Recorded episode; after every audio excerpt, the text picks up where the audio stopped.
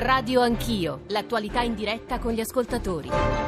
908, tornate con Radio Anch'io, do conto di quello che sta accadendo, di quello che avete ascoltato, di quello che gli ascoltatori stanno scrivendo su due profili, su due punti in particolare. La questione Brexit, naturalmente, che è quella che ha occupato la nostra attenzione, che adesso è in corso di discussione nell'Europarlamento. In questo momento sta parlando Roberto Gualtieri, eh, italiano, dei socialisti e progressisti eh, italiano. Ha appena parlato Michel Barnier, ha detto una serie di cose, le più sottolineate dalle agenzie, diciamo dai sottopancia dei canali all news, sono le seguenti, il rischio di un no deal, cioè di un hard Brexit, di un'uscita senza accordo, non è mai stato così alto e poi l'accordo raggiunto era il migliore possibile. Poi Antonio Tajani, che ai nostri microfoni ha aggiunto eh, gli inglesi e i britannici hanno fatto tutto da soli. In questo rispondendo in parte, devo dire, a un numero molto alto di ascoltatori che eh, se la prendono con l'Unione Europea e dicono che la situazione attuale è figlia della durezza e della gabbia imposta dall'Unione Europea ed è una posizione molto presente tra i nostri ascoltatori che adesso però stanno scrivendo sull'altro tema di cui ci stiamo per occupare, cioè gli italiani che lasciano il nostro paese. Stanno scrivendo molti genitori con i figli che sono partiti per le ragioni più diverse. Ci ha appena scritto un'ascoltatrice che ha passato diversi anni a Londra, poi è rientrata in Puglia, eh, dove, adesso, dove, adesso, però non, non ci specifica, eh, specifica cosa, cosa, stia facendo. Eh, una mamma eh, che ha una figlia di 21 anni che studia all'Università di Lancaster in un corso di laurea che non esiste in Italia. Il sistema universitario inglese è competitivo e al terzo anno e già lavora all'interno del campus, è anche molto improbabile che torni in Italia. Poi altro messaggio di altra madre con due figli in Germania e spiega, e spiega perché. Ora noi vorremmo radunare tutte queste esperienze e le partenze per le ragioni più diverse, per i lavori più diversi e non soltanto da parte dei giovani. I numeri sono abbastanza impietosi di quanti hanno lasciato l'Italia negli ultimi anni, grazie a un numero speciale, il numero 500 della rivista El Mulino, che ha dedicato al viaggio degli italiani all'estero appunto un focus particolare. Si chiama Viaggio tra gli italiani all'estero, racconto di un paese altrove. Ci sono tante voci, alcune sono già con noi, 335 699 2949 per aggiungere testimonianze e esperienze. Maddalena Tirabassi, storica, eh, direttrice del Centro Altre Italie sulle migrazioni italiane e autrice di uno degli interventi che fa un po' il punto sull'emigrazione italiana all'estero. Ci sono pagine sulla grande migrazione ottocentesca e di inizio Novecento del nostro paese, pagine sulle migrazioni interne, però forse ci interessa, professoressa, l'emigrazione di oggi, le ragioni dell'emigrazione di oggi e il perché emigrano. Prima di darle la parola, professoressa, sarò da lei tra pochissimo, però vorrei chiudere quel cerchio che eh, riguardava gli italiani che sono andati in Gran Bretagna. Tra questi, anch'egli presente in questo numero speciale, c'è Nicolò Levanschi, che saluto. Buongiorno Nicolò, benvenuto. Buongiorno. Lei, se non sbaglio, Buongiorno. in Italia si è laureato in architettura, giusto? Esatto, sì. Quanti anni ha, se posso chiederle? 32. Quando ha lasciato il nostro paese? Nel 2011, subito dopo la laurea. Perché? Mm, in realtà, più che altro spinto da uno spirito di esplorazione, volevo un po' vedere che cosa c'era fuori e mm, come molti, cioè, avevo sentito delle storie un po' di terrore di chi si era laureato in architettura, era andato magari a lavorare, ogni mese veniva pagato un pochino meno, per cui ho mm, diciamo, scelto di andare a vedere direttamente che cosa c'era all'estero. E che ha trovato lì? Mm, in vari paesi, sono stato in Olanda, sono ah. stato ah. negli Stati Uniti, sono stato a Londra, ho trovato quello che un po' scrivo nell'articolo del Mulino, cioè in generale molta correttezza, no? Cioè per cui se tu dai qualcosa ti ritorna più o meno quella cosa. Rispo- rispetto e correttezza. Sì, in generale sì, molta ragionevolezza, no? nel senso che se tu eh, ti impegni in qualcosa mm, più o meno vieni... vieni eh... Lei implicitamente sta dicendo che questa cosa qui in Italia non avviene. No, almeno io ho lavorato solo durante l'università in Italia e, e non, non, ho visto né su di me né su eh, tutte le altre esperienze che, di, di, amici miei che ci hanno provato non ho, non ho visto sostanzialmente questa, questa, cosa avvenire. Cioè, è chiaro che qui, almeno in Inghilterra, ma questo sembra un po' l- l- un ritornello a cui ormai siamo abituati, sì. no? Questo discorso per cui all'estero tutto è fantastico. Eh. Eh, e invece in Italia tutto è terribile, eccetera. No, invece nel mio articolo del Mulino cerco esattamente di sfatare questa cosa. Mm. Ci sono molte difficoltà anche all'estero, certo. no? Vorrei evitare di andare in questo, in questo mm. riddle che, si, che, che, ormai secondo me è, è, un po' strano, un po' strano secondo me tutto il rapporto che eh, abbiamo messo su tra gli italiani che sono all'estero e gli italiani che non sono all'estero. Certo, no? eh, voi incontrate cui... le medesime difficoltà nel trovare lavoro, affermarvi, però il principio che emerge anche leggendo tutti questi articoli è che trovate una correttezza che in Italia è più difficile trovare. Non so nemmeno come definirla, correttezza, rispetto reciproco nei rapporti di lavoro, forse meritocrazia che è una parola molto controversa, però trovate qualche cosa che in Italia avete trovato che in Italia non è più difficile trovare, giusto? Levi?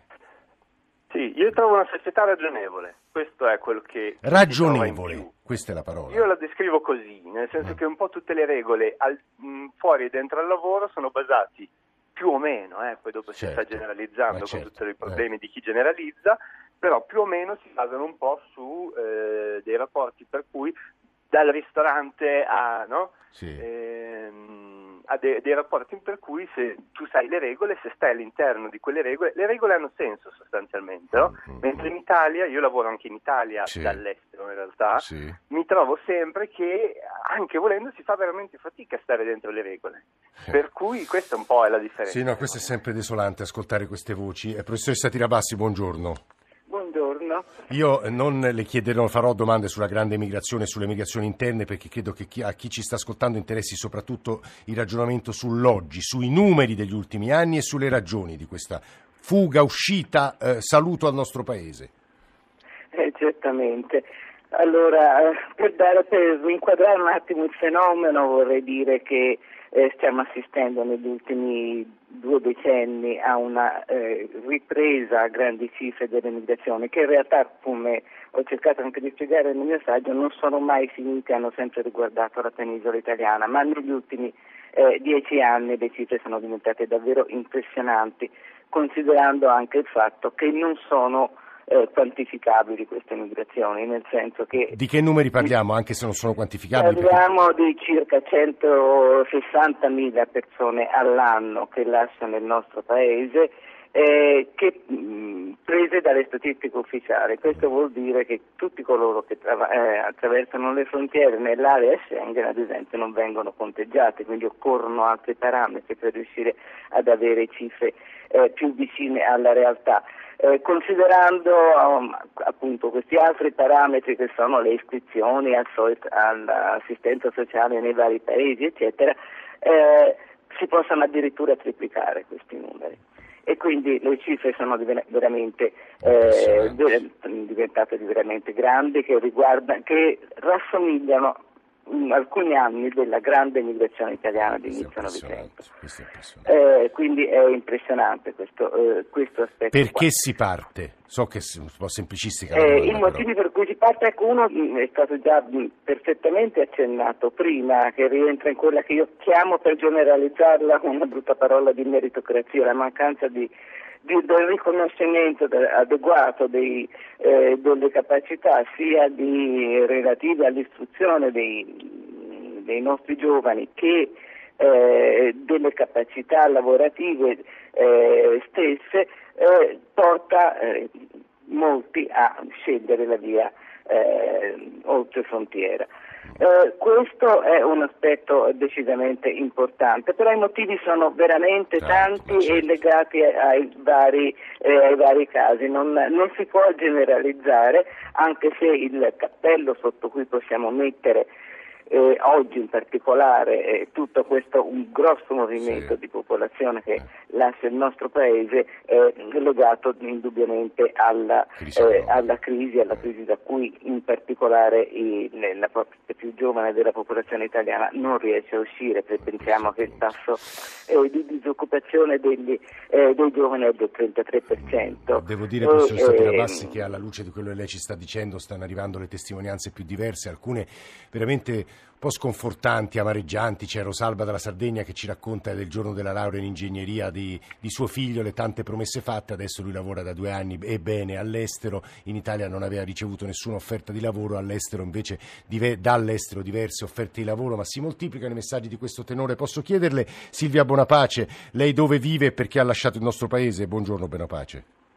Salve, buongiorno, buongiorno a tutti. Um, io vivo in Germania, a Berlino esattamente, e i motivi per cui ho lasciato l'Italia sono stati fondamentalmente legati all'incapacità di poter trovare un lavoro con la mia laurea e anche di poter... Che laurea lei, la... Silvia?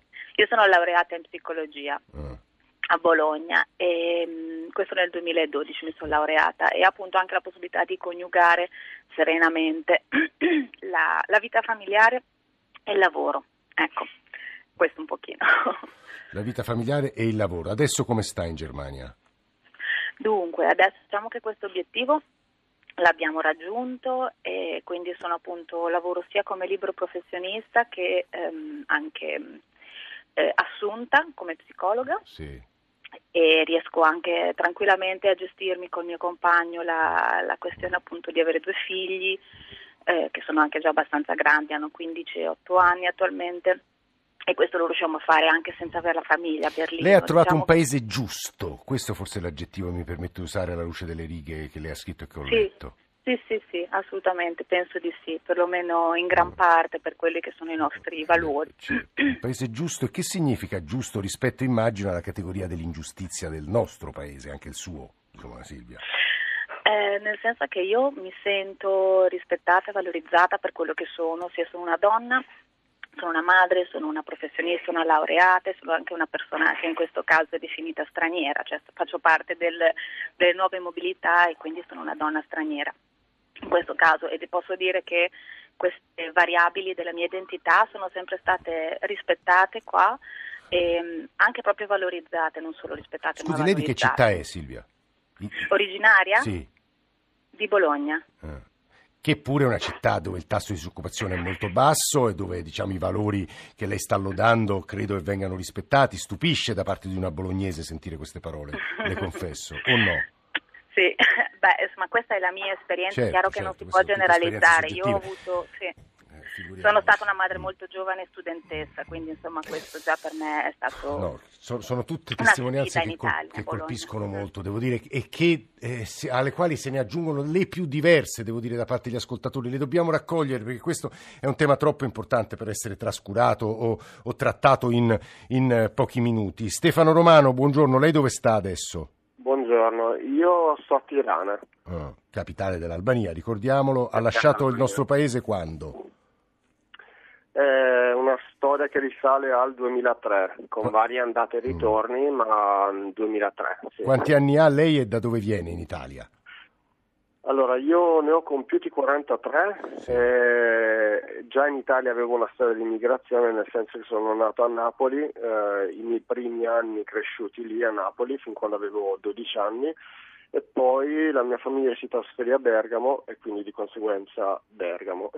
Ah.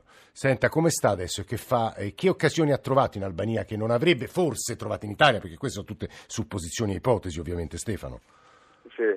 No, in realtà io eh, paradossalmente avevo, ho lasciato un lavoro in Italia, nel senso che io eh, il mio incontro con l'Albania avvenì quando ero assistente di cattedra presso l'Accademia di Belle Arti di Bergamo Ah. eh, ed ero assistente di un artista eh, di origine albanese, Adrian Paci, che organizzò questo, un workshop tra le due accademie, Bergamo e Tirana, e io venni qui in qualità di suo assistente con nessuna idea di fermarmi, cioè per me era viaggio- un viaggio di lavoro, Eh, ma mi accorsi che, che qui c'era un'energia che, che non riuscivo a, a trovare in Italia. Col passare dei mesi all'inizio fu un andare avanti e indietro, eh, poi capii che poteva diventare qualcosa di più che un semplice, una semplice avventura e decisi di provarci, quindi di, di stabilirmi qui, ma non avevo nessun, nessun lavoro, nessuna prospettiva, era soltanto un- una sorta di, boh, di, di- di- di fuoco che sentivo, di, di avventura sì. Che, che sentivo positiva. E, iniziai come grafico pubblicitario, quindi cercai un lavoro. eh, E adesso devo dire, l'espressione è brutta, insomma, ha fatto fortuna, mettiamola così, Stefano. Eh, adesso lavoro presso un'università privata di arte, design e architettura, sono nella sezione di arte e design, eh, quindi sono rimasto nel mio campo. Eh, Tornerebbe in Italia, Stefano? io sono tornato in Italia eh, nel 2013 Sì. eh, e questo è stato il momento più duro per me eh, su, entrambi- su entrambe Mm. le sponde dell'Adriatico, perché quando sono tornato in Italia con, eh, con la mia compagna pensavo di essere tornato definitivamente E invece? E invece ehm, trovai una situazione veramente depressa eh, con gente che mi diceva perché sei tornato, cosa sei tornato a fare, non c'è più niente qui eh. e io trovai effettivamente, sperimentai questa desolazione eh, e, e alla fine dopo, dopo un anno decidemmo di, di tornare di nuovo a vivere in Albania. Guardate, io alla luce di quello che ci hanno detto, ma molto di più potrebbero dirci e anche alla luce di quello che gli ascoltatori ci stanno scrivendo adesso, questa trasmissione la dovete rifare, la dovete fare con le testimonianze eh, che vi arrivano da parte degli ascoltatori che noi dobbiamo selezionare perché ce ne sono veramente tante che ci scrivono da, da mezzo mondo e con le voci Silvia Bonapace, Nicolò Levanschi, Stefano Romano e Maddalena Tirabassi che le ha raccolte e ci ha dato un inquadramento, in realtà avremo bisogno di molte più parole. E insisto su due punti che vengono sottolineati dagli ascoltatori.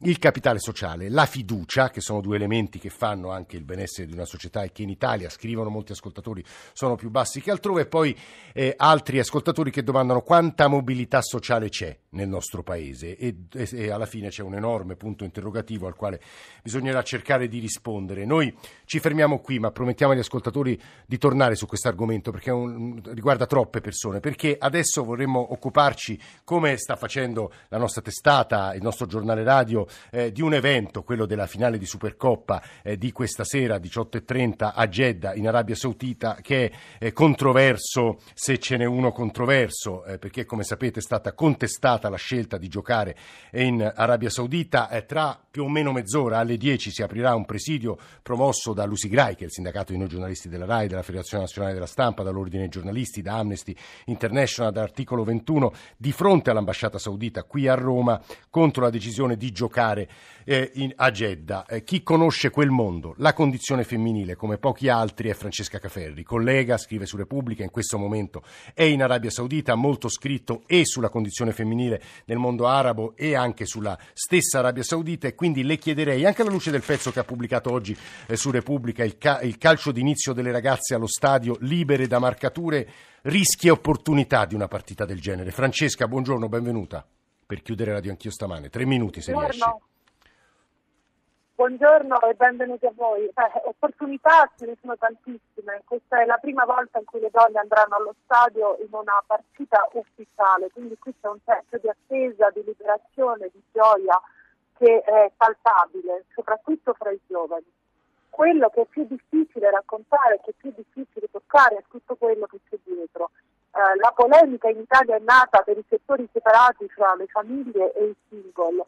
Qui la polemica dovrebbe essere per i diritti civili, perché se le donne oggi vanno allo stadio è grazie al lavoro di attiviste che per anni si sono battute per l'avanzamento della condizione femminile, attiviste che sono state arrestate dalla stessa Corte Reale che ha voluto questa partita e che sono in carcere da mesi senza nessuna accusa formale, che sono state torturate.